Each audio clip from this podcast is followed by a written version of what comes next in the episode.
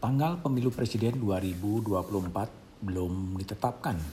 Namun sejumlah lembaga survei sudah gencar melakukan longitudinal survei terkait pemilu presiden 2024. Terakhir, di penghujung tahun 2021 lembaga survei SMRC merilis hasil surveinya.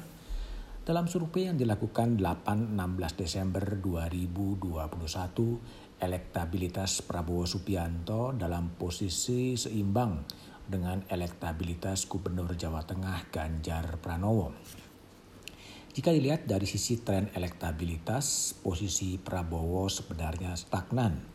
Dalam satu tahun terakhir, elektabilitas Ketua Umum Partai Gerindra yang juga Menteri Pertahanan ini berada dari 19,5 persen pada Maret 2020 menjadi 19,7 persen pada Desember 2021. Sementara elektabilitas Ganjar dan Anies Baswedan dalam tren meningkat. Peningkatan elektabilitas Ganjar Pranowo terbilang signifikan dalam satu tahun, elektabilitas Gubernur Jawa Tengah ini meningkat tajam dari 6,9 persen pada awal tahun 2020 menjadi 19,2 persen pada Desember 2021. Gubernur Jakarta Anies Baswedan juga meningkat dari 10,1 persen pada Maret 2020 menjadi 13,4 persen pada Desember 2021. Perkiraan elektabilitas itu diambil SMRC atas pertanyaan simulasi terbuka, semi terbuka terhadap 15 calon. Tiga nama capres potensial itu tak banyak berubah dari sejumlah lembaga survei kredibel. Tiga nama itu, Prabowo Subianto, Ganjar Pranowo, dan Anies Baswedan selalu muncul dalam radar-radar survei. Namun pertanyaan mendasar yang patut diajukan adalah dari mana Prabowo, Ganjar atau Anies akan maju dalam Pilpres 2024. Hanya Prabowo Subianto yang memiliki partai politik.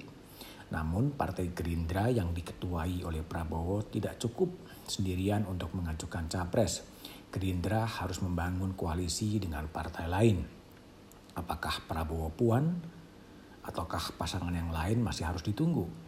PDIP yang punya tiket sendiri untuk mengajukan calon sangat tergantung dari keputusan politik Ketua Umum PDI Perjuangan Megawati Soekarno Putri. PDIP masih terombang-ambing antara Puan Maharani dan Ganjar Pranowo. Jika Puan diajukan sebagai capres atau cawapres oleh PDIP, Ganjar akan kehilangan perahu.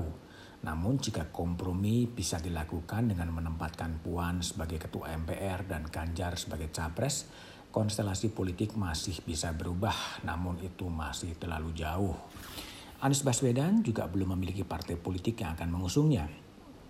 Survei SMRC juga menyampaikan sejumlah catatan.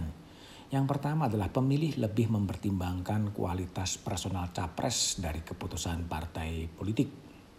Yang kedua, dukungan pemilih partai terhadap capres yang diusung partai akan menurun signifikan jika capres tersebut tidak disukai pemilih. Pemilih partai juga akan memilih capres yang lebih disukainya meskipun capres tersebut tidak didukung oleh partai politik. Pemilih lebih mempertimbangkan kualitas personal capres dibandingkan keputusan yang dibuat oleh pimpinan partai. Kenapa? Karena berdasarkan kajian di Indonesia partai ID masih sangat kecil Catatan lain yang disampaikan SMRC adalah capres yang diusung oleh partai harus bersih dari korupsi, kuat dari sisi agama, mampu menyelesaikan masalah bangsa, perhatian kepada rakyat dan pintar. Namun sejarah partai dan pemilu presiden di Indonesia sangat tidak bisa dilepaskan dari faktor invisible hand dan juga faktor keberuntungan atau faktor luck yang selalu menjadi landasan atau menjadi pijakan siapa yang akan meraih kursi presiden yang akan ditinggalkan oleh Presiden Jokowi pada 20 Oktober 2024.